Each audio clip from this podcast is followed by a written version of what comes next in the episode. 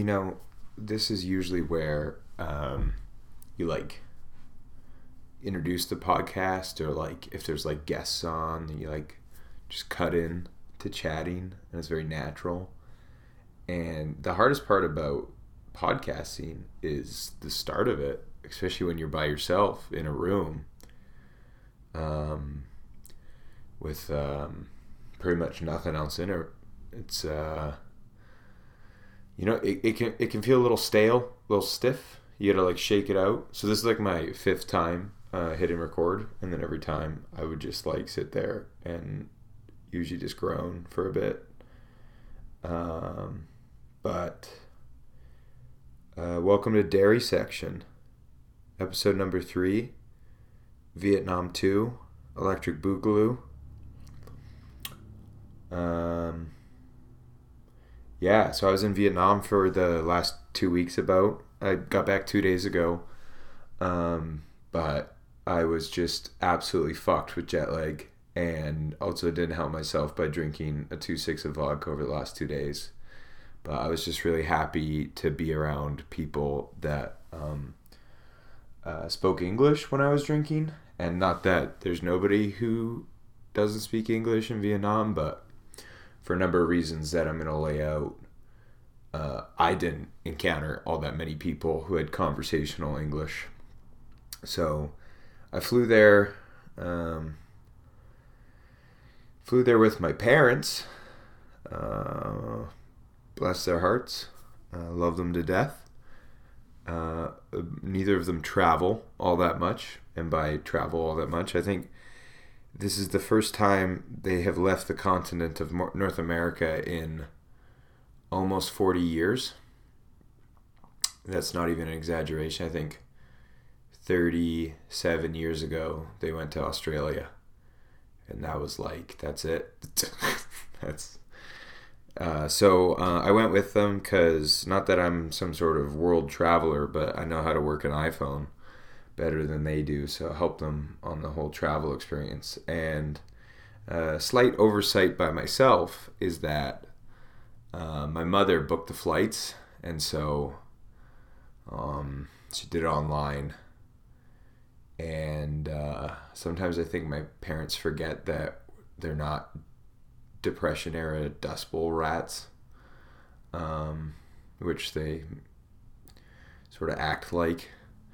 So they she booked like the like 19 year old backpacker flights. So we ended up sleeping in the Hanoi airport for six hours from like midnight to 6 a.m. And I had to go bushwhack to find the domestic terminal because obviously we flew in internationally and then we connected down to Ho Chi Minh City, which I will also interchange with Saigon because that's the old name for it. And when I was there, I uh, began calling it Saigon because lots of the things are still called Saigon, and it's just a better name than Ho Chi Minh City. Um, I don't live in Vietnam, so I can say that, but I'm pretty sure if you told the government, the communist government, that Ho Chi Minh City is a sort of shit name, they'd fucking they'd at least beat your ass. So, uh, yeah, flew in from Hanoi after just getting absolutely shit fucked uh, with flights. Like two, three layovers. Uh, uh, got to check out Tokyo Narita Airport though, which is super cool airport. So if you do have a layover there, it's right now they're all like uh, anal about COVID. Um, but because we weren't entering Japan, they literally just like mousetrap rushed us through the airport.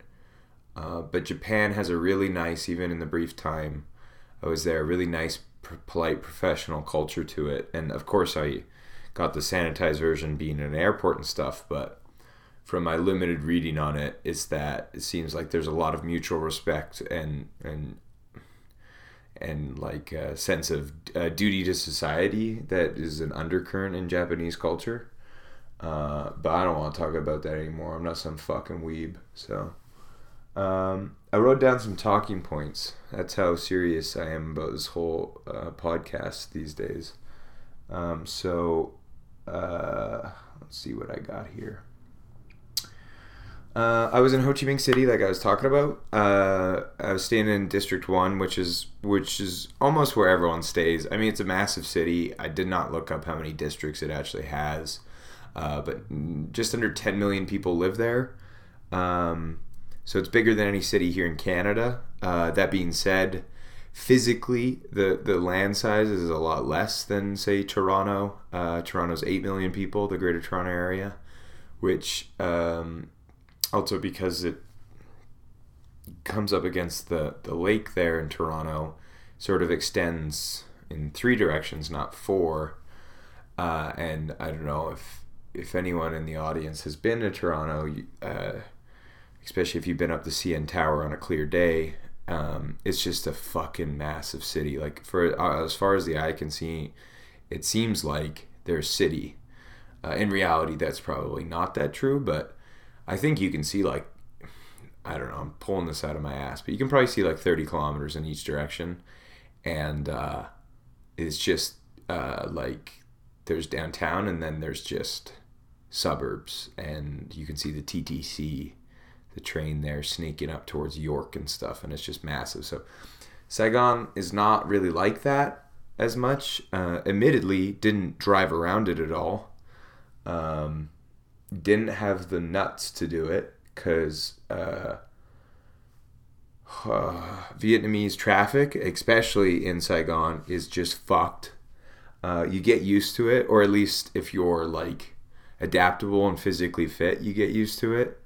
Uh, I wouldn't want to be someone with mobility issues in Vietnam at all.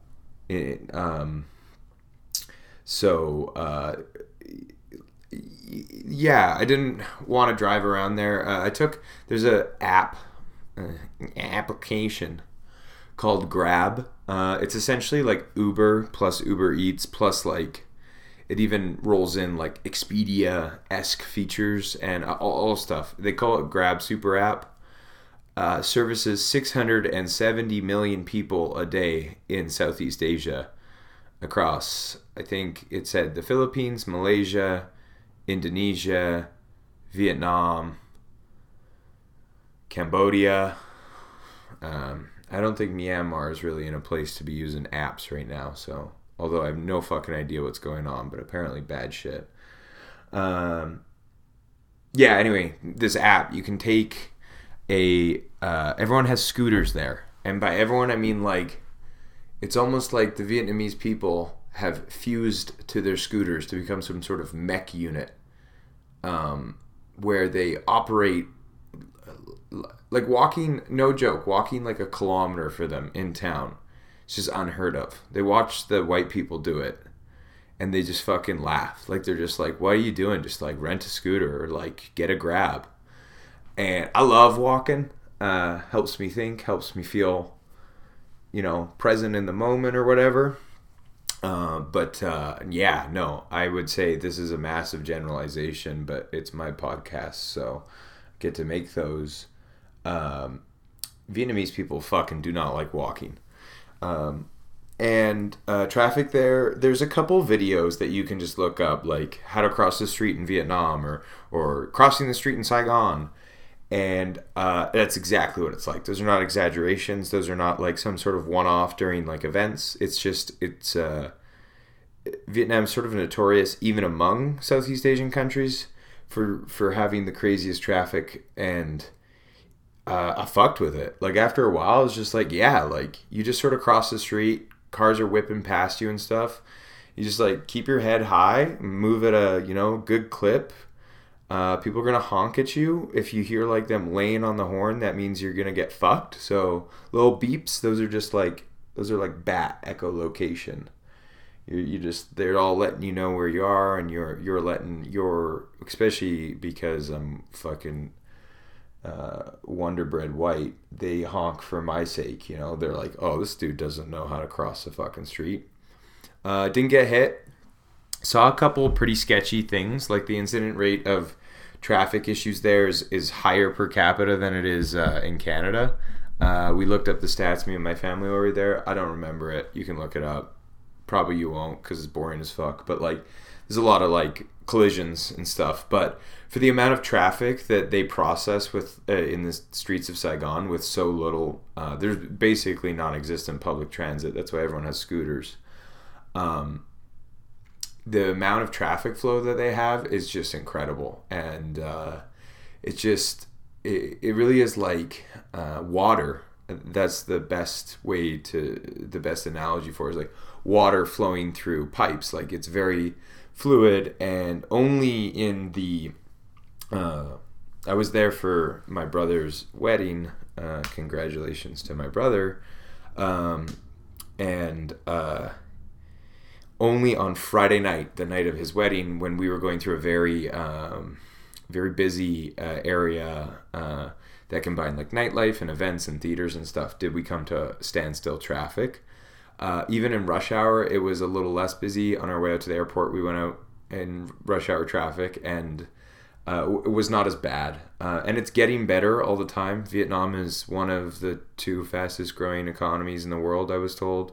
The other one being Ireland, but apparently that's fake because Ireland like has no corporate tax, so they don't remit any of their. There's no remittance of funds from the the growing economy, just poaching uh, businesses from the EU or whatever. I don't really know that either. I don't care about that either. Ireland seems like a vibe. That's actually where I want to go next if I'm to get on a plane. Um, but yeah, traffic's wild in Ho Chi Minh City. Uh, also went to uh, uh, Vung Tau, which is uh, this beach resort town. Uh, it's a two-hour ferry ride, or about an uh, an hour and a half drive. Um, if the traffic is bad, it could be up to two and a half hours, I'm sure. And if there was like in the middle of the night, you could probably do it in an hour. Um, uh, especially, I was talking about the grab thing. I never finished it, but you can grab these scooters. Grab these scooters, that's why they named it that. Or you can get a car, and it's, it's just like Uber, and it's dirt cheap, especially for it's it's it's used domestically by a lot of Vietnamese individuals, uh, especially the scooter option, uh, and so that's uh, it keeps the price down. Like it's not um they're not gouging you, uh, and if you are traveling Southeast Asia, you have to get Grab. It's just a must do, and if you're brave enough and you're comfortable on a scooter. Take one of the grab bikes, uh, get some Vietnamese guy to just fucking whip you around the city, costs you like three dollars to go like ten kilometers. It's just wild. Um, so anyway, in Vung Tau, you could take a grab there or whatever. We did take a grab back from Vung Tau, and it ended up being 1.5 million dong. No, 1.3 million dong, uh, which is about it's roughly fifty-seven dollars for a million dong, fifty-seven dollars Canadian. So um, it was like I don't know do the math on that for me. Uh, I can do it right now. Let's just say it's 60 for a million, and there's it's like 78. So it's like 75 bucks to go like I don't know 60 some kilometers. So it's like yeah. And Vung Tau, there was a lot less tourism, and in general, I wasn't there during a very touristy time. I was there in quote unquote rainy season, although it was really hot and clear for the majority of my trip. Um, most of the locals in Ho Chi Minh City and Vung Tau said that that is not usual, that we got lucky, quote unquote. I would have liked some rain. It was like 30 fucking 5 every day and super humid, but that's just. I know a lot of people love the sun. They love to soak up the sun. But we were hitting indexes of a. UV indexes of 11 uh, a couple times, which is just like laser beam. Sun is the laser and it's frying you. Uh, and um, the Vietnamese people are very mindful of the sun. Uh, the uh, the uh, that's a generalization as well, but one that holds up, especially in Saigon. A lot of people cover up from the sun, uh, and so we took uh, note of that as as tourists, as white tourists. We didn't want to get super burnt. Um, and in Vung Tau, uh, there's but generally there's there's a tourist side and a non-tourist side. Uh, about 500,000 people in Vung Tau, uh, so not huge, but uh, I really enjoyed it there. It was a lot less crazy busy than uh, Saigon. Um, so highly recommend checking that out if you're in Saigon, if you're in the south of Vietnam. Uh, but um, there was this culture that I ran into in Vung Tau that I wanted to talk about that I was only a little bit aware of, but um, I didn't realize like how how much of a stereotype these individuals fell into and and like how palpable it was in a smaller place like uh, Vung Tau versus uh, Ho Chi Minh City. Ho Chi Minh City is so diverse and and vibrant in a lot of ways. Like you know you have uh, it's 25% of the entire economy of Vietnam comes from Ho Chi Minh City.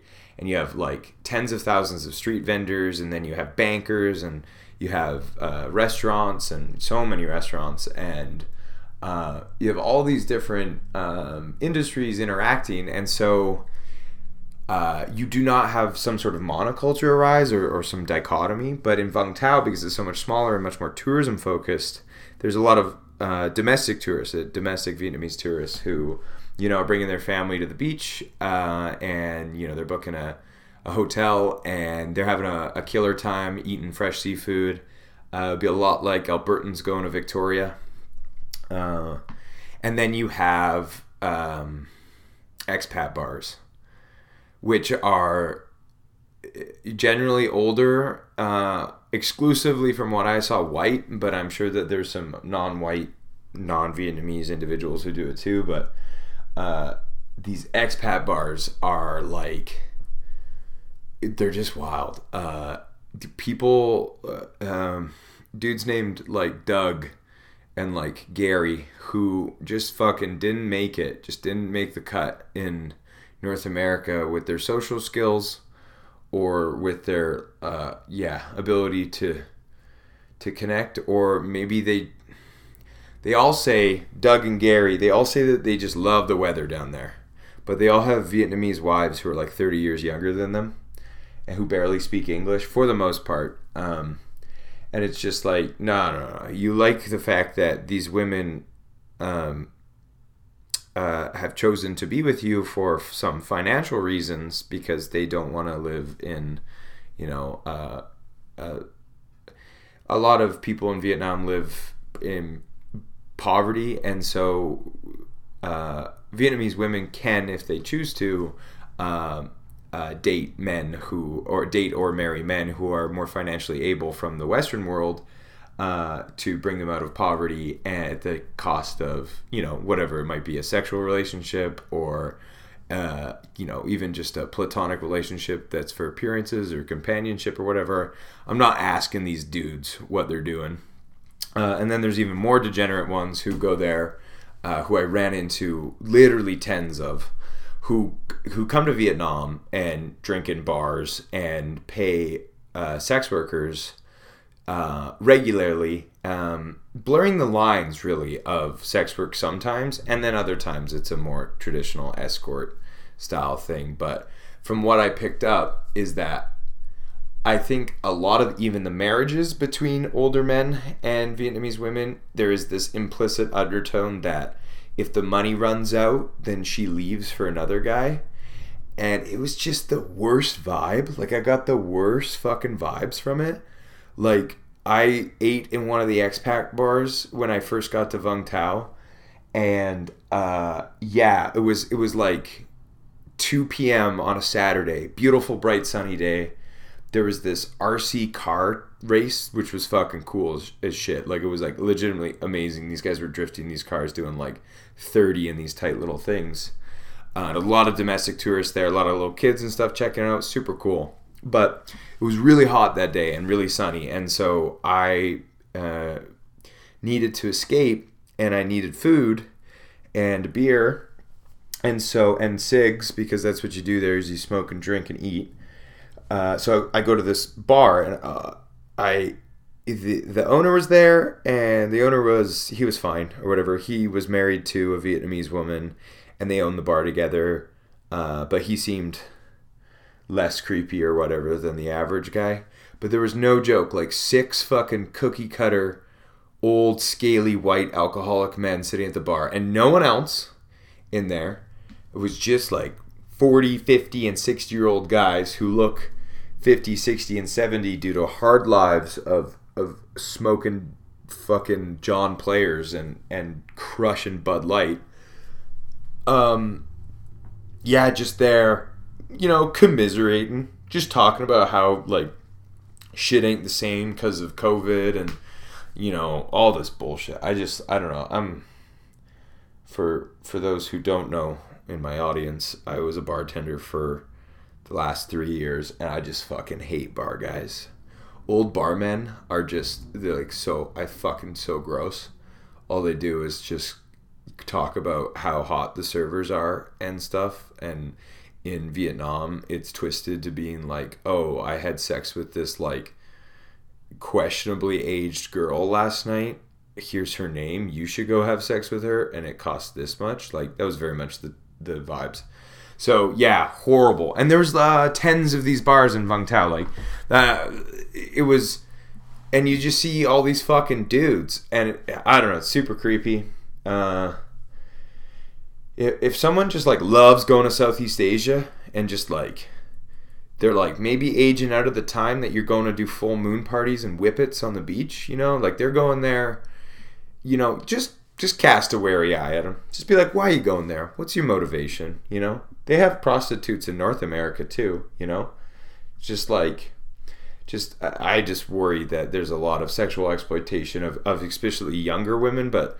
of course there's a power dynamic there and like i'm not some fucking little bitch like i know a lot of sex workers know what they're doing and they they want to make that fucking money and that's sweet but there's a lot of uh, possible exploitation because foreigners hold a lot of power in in vietnam because tourism is so important to the economy so it's just an icky situation uh, i don't like it so fucking gross uh, in general um, uh, though uh, my experience with Vietnamese men and women on an average day to day interaction um, was overwhelmingly positive. Uh, there's a, a bunch of these tourism guides. They're written for uh, people like my parents who are, you know, really scared of like spicy food and like hot air.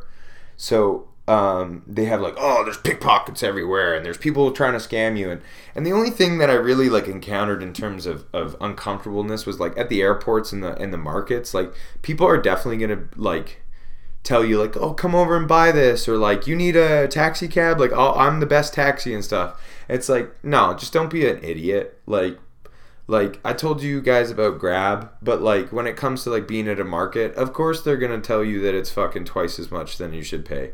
Like, what are you stupid? You never been to Mexico? So I, I don't really like all those. This is like a travel guide, but I assume you're not fucking retarded.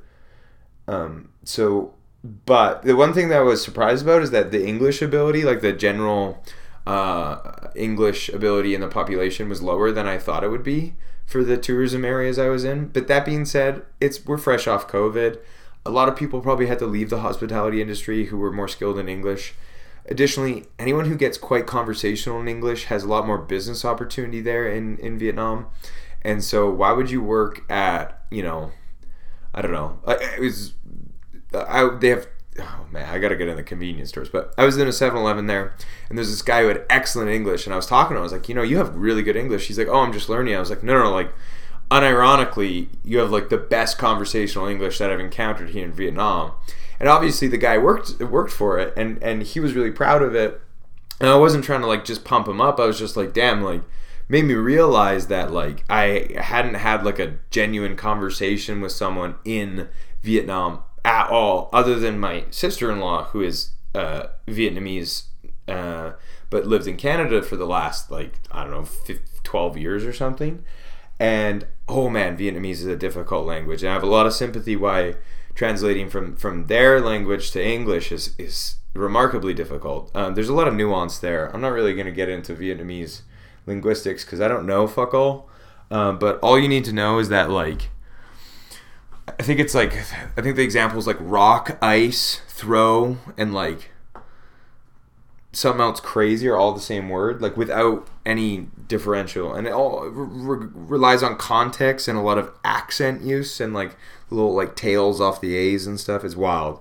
Uh, I couldn't pick up any of it. It was so fast and stuff, and I'm not even I'm not great at languages or anything, but I'm not horrible. It was just like uh, it's a it's notoriously difficult language. So Uh, if you, um, that being said, my, my cousin is still there and he's in the north.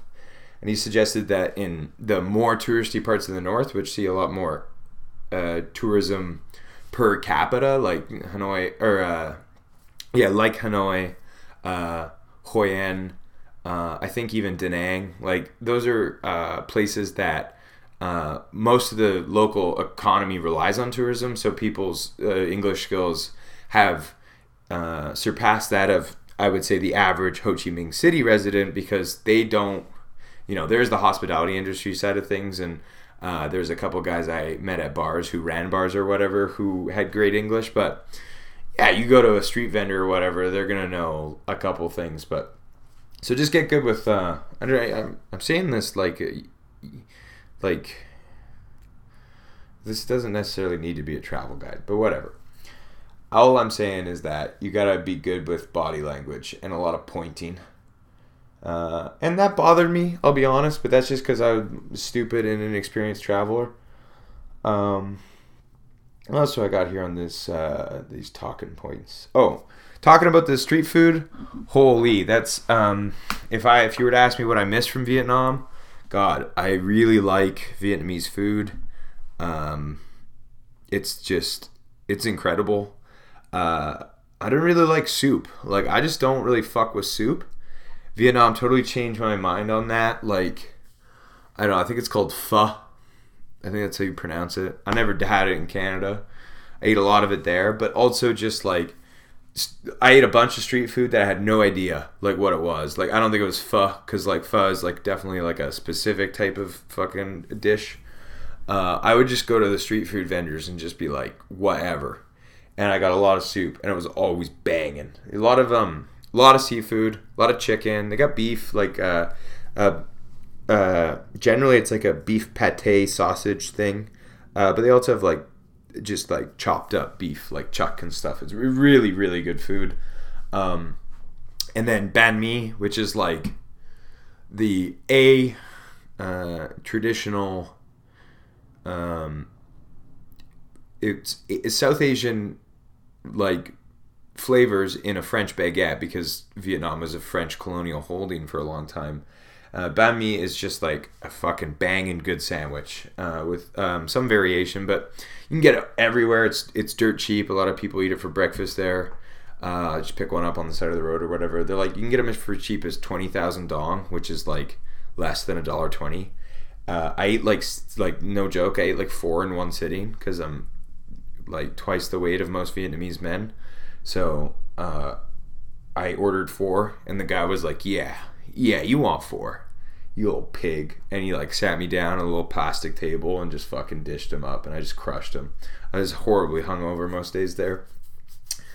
Um, and people are happy in Vietnam. Like maybe it's all for show for the tourists, but I don't think so.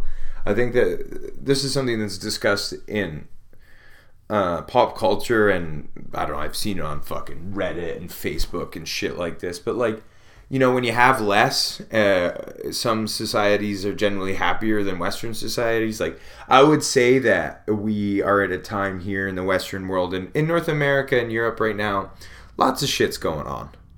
Uh, and I want to expand on that a little bit later, but uh, not in a serious way. Like, I don't want to talk about politics. Don't get me wrong. I just want to expand on this this comparison, but I don't know how true it is, like how deep that happiness is, or if it's just contentment, or if it's just laughs and smiles for laughs and smiles' sake. But Vietnamese people party hard. Uh, I don't know how hard they work. I got conflicting reports on that from local Vietnamese people, from research I did. But um, at any rate, the whole work hard, play hard culture, it, it appeared to me uh, on the surface, but like, man, lots of music, lots of drinking beers uh, lots of laughs, you know, on a day to day basis here in the streets. People are smiling, people are welcoming to each other. It was honestly so refreshing compared to. I was living in Victoria before this, Victoria, British Columbia. Man, fuck that place. Like straight up Victoria, go fuck yourself. And Vancouver too. They call it the the Pacific Northwest chill or the uh, West Coast chill or PNW chill or or cold shoulder. Or Seattle has it. Portland has it. Um, uh, Vancouver has it and Victoria has it, and oh man, is it palpable! And then coming here to Edmonton, Edmonton was even like so much friendlier. Like I was just right off the bat, I was like, wow, people like hold doors for you here and like aren't just outright cunts all the time. And going to uh, Vietnam was just like it, it's like that, but more. Uh, a lot of the the things that you come to expect for for politeness here in Canada don't translate there. Like holding doors and stuff. That's not like really a custom. Saying thank you is not that like. Uh, that that being said, there's a language barrier thing there, but like saying thank you is not as important in Vietnamese culture. Um, you can generally be a bit more blunt, uh, but in terms of like just like I don't know, I go to a restaurant, I order you know food or whatever, sit there, people uh, would wave and smile. And I, I know that i'm a tourist and that especially in vung tau people just wanted photos with me because i'm a fucking big hairy bitch. Uh, but it was it was great. Like I, I, observed among locals too a lot of camaraderie.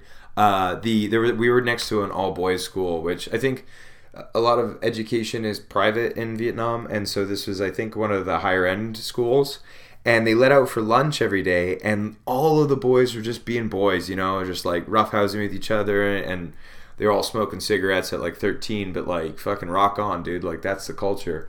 Uh, and they're like yeah smoking cigs and eating food and just chilling. And it, it looked um, it looked happy. So i i don't know. Go interview vietnamese people if you want more on that. Uh, but I would just say on a day to day basis, there's more happiness, more contentment, more laughter. Oh, and karaoke, man. So many people just bang karaoke in their house and stuff, and it's like going out into the street and everyone can hear it. And it's just major vibes. Like Tuesday night, like six old men getting schlitzed uh, sitting on the floor singing fucking karaoke is just like that's food for the soul for me. I was just walking past. I'm like, I want to be in there. I can't sing your karaoke, but I want to be in there pounding fucking beers with you boys. Uh, but while I was there, I will fully admit I missed a lot of things about Canada. Uh, it's too fucking hot in Vietnam for me. Uh, I was just wilting. It was super humid. The air quality is not great. Like, it's not horrible. It wasn't bad while we were there, but you know, I'm just sweating all the time. Uh, uh, my my skin was not happy with me, um, and uh, there's the obvious, more overarching, like, oh, there's like a more authoritarian government and stuff there. But I think if as a white person, if you ever wanted to move there, that would be a sort of a non-factor if you just kept your head out of politics because there's a lot of, you know, like I was saying earlier, tourism is really important, foreign investment's really important. So they don't want to penalize you. Just don't break the law. Don't do fucking drugs in Vietnam. Um, you can drink. In fact, they sell vodka for nine dollars for 700 milliliters at every 7-Eleven, and it's not bad. Like I was just crushing vodka, uh, and there's beer everywhere, and everyone drinks beer at lunch and stuff. Like nobody cares, so you can drink. Uh, but stimulants carry a pretty hefty. Uh, I think it's uh, uh, the death penalty. Uh, marijuana is a serious issue there. Like you don't want to be. Like we were walking down Bui Vien, which is I'm probably butchering that. Uh, Bui Vien which is like the big party walking street in Saigon. And they say walking street, but it still has fuckloads of uh, scooters on it.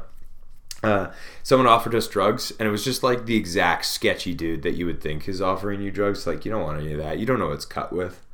So, um, yeah, that would just be my advice. Don't do drugs there. But, uh, yeah. Uh, anyway, when I was there, I really missed how, like, fresh and clean the air here is in Canada, aside from all those dang forest fires.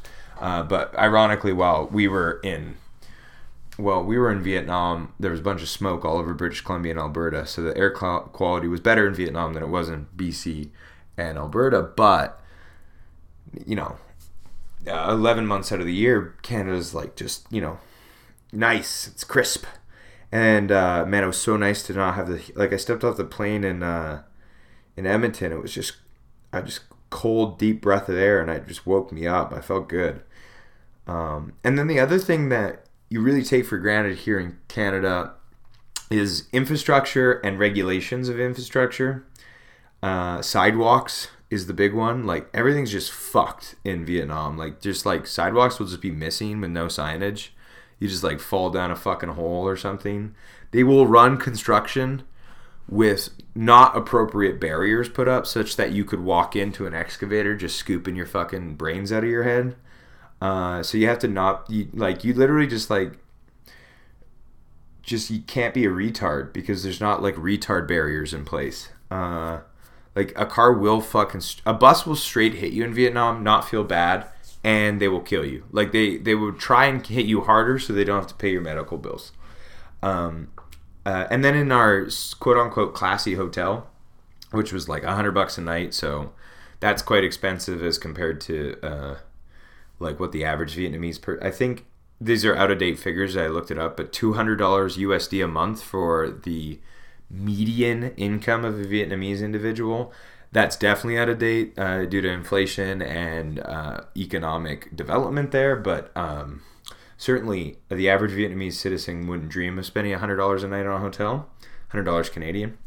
Um, anyway, at our quote unquote classy hotel, uh, there's just like a lot of like the stairs, just like like they would have like trim, like the safety trim on stairs, and then one would just be missing. And it would be like dark, like dark wood or whatever. So just look like a, you know, it, you just like subconsciously you're so used to seeing like safety regulations over slips, trips, and falls hazards in North America that like I just fucking ate shit. I was drunk, but I still ate shit. Way more there than I ever ever have in Canada, and uh, I get it. Like I get why we're so like you gotta fucking label your stairs. You gotta label changes in elevation. Like watch your step. That shit's important. Um, because I'm a retard and there's no retard proofing uh, in Vietnam. Uh, what else we got here? Oh, as a um, you're talking about the flights earlier. Uh, I flew Air Canada. Fuck Air Canada.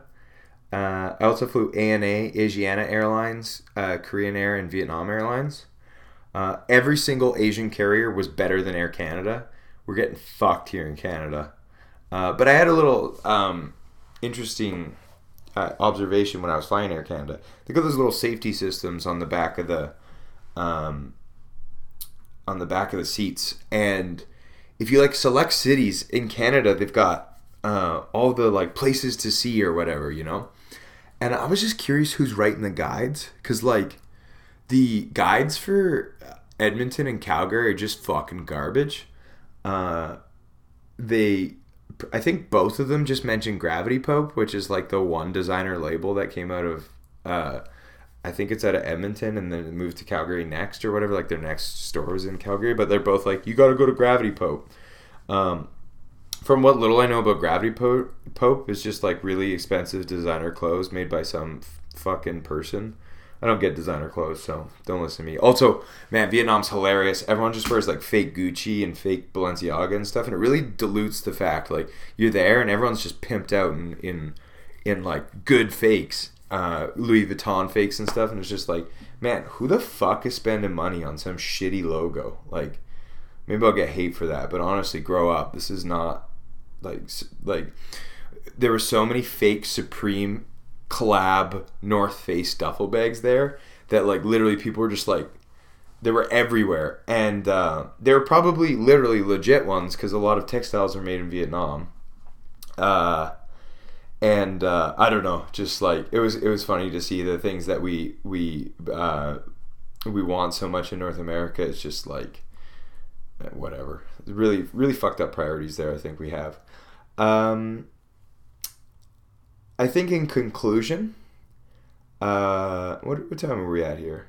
38 minutes, a little bit of shorter one, but I've still been yelling at a mic for 40 minutes straight. Um, would I go again? Yes, but not to Ho Chi Minh City or Vung Tau. Um, I would go north, um, Hanoi, uh, Hoi An, Da Nang, Da Nang Central, I guess. Uh, but you can you can rent motorcycles and scooters for, for very economical prices all over uh, Vietnam. But you can motorbike around the coast and the mountains in the north quite a bit easier than you can in the south. And there's less population density. And uh, I have family members who did that, and I have family members who are currently doing that again right now. That just seems way more my speed. Also, it's not as hot up north, even in the wintertime. Uh, in the most northern mountains, there'll be dustings of snow.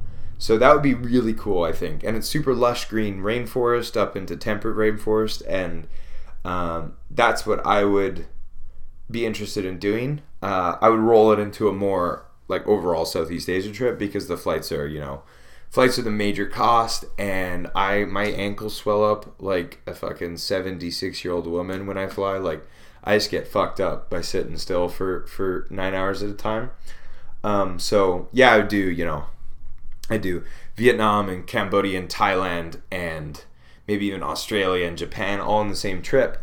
Uh, but definitely do a lot of motorbiking in Vietnam. It's set up for it. Sounds super cool. Um, and uh, yeah, I don't know. I feel like if you have any questions about um, it, you can send me emails. It. if you have any questions about Vietnam uh, or the podcast in general, or topic suggestions, please God, send me some topic suggestions. Um, or you want to be a guest, uh, email me at Shea McKenzie TV at gmail.com. That's S H E A M C K E N Z I E T V as in television at gmail.com. Uh, or just whatever, reach out. The only uh, emails I've gotten so far are uh, inquiries about Bionicles. So thank you, Nolan. Um, I honestly might do a Bionicle episode because I'm already uh, running into creative issues, but that's because I'm uh, uh, struggle with focus. And secondly, uh, if you have any complaints, please reach out and send me. I know a lot of you probably don't like that I use the word retard. If you don't like me using the word retard, you should send me an email and we can talk about it. Um, and what else we got? Uh, I'm going to try and do as many podcasts as it seems reasonable. Uh, this is the third one. Uh, I've got some super super sick news. I broke top 100 in Canada, so thank you everyone. Genuinely thank you. That's cool. Uh, top 100 for comedy interviews. Um, believe it or not, it's really not that hard to break top 100, but it's a little bit of a like a. I was just like, okay, people are you know at least listening, and that's uh, nice um, to have a little bit of recognition, but also just uh, I know that it's just a lot of my friends and family, uh, but there's a lot of people um, in the states uh, who are listening, and so I'd, I'd be happy to do some information on the states if you guys want to send me an email. Uh, I love digging into stuff. I think I've got a, a good idea of what's interesting. So um, yeah, thank you very much for listening to Dairy Section episode number three, Vietnam, and uh, we'll be back. Uh, we'll be back soon.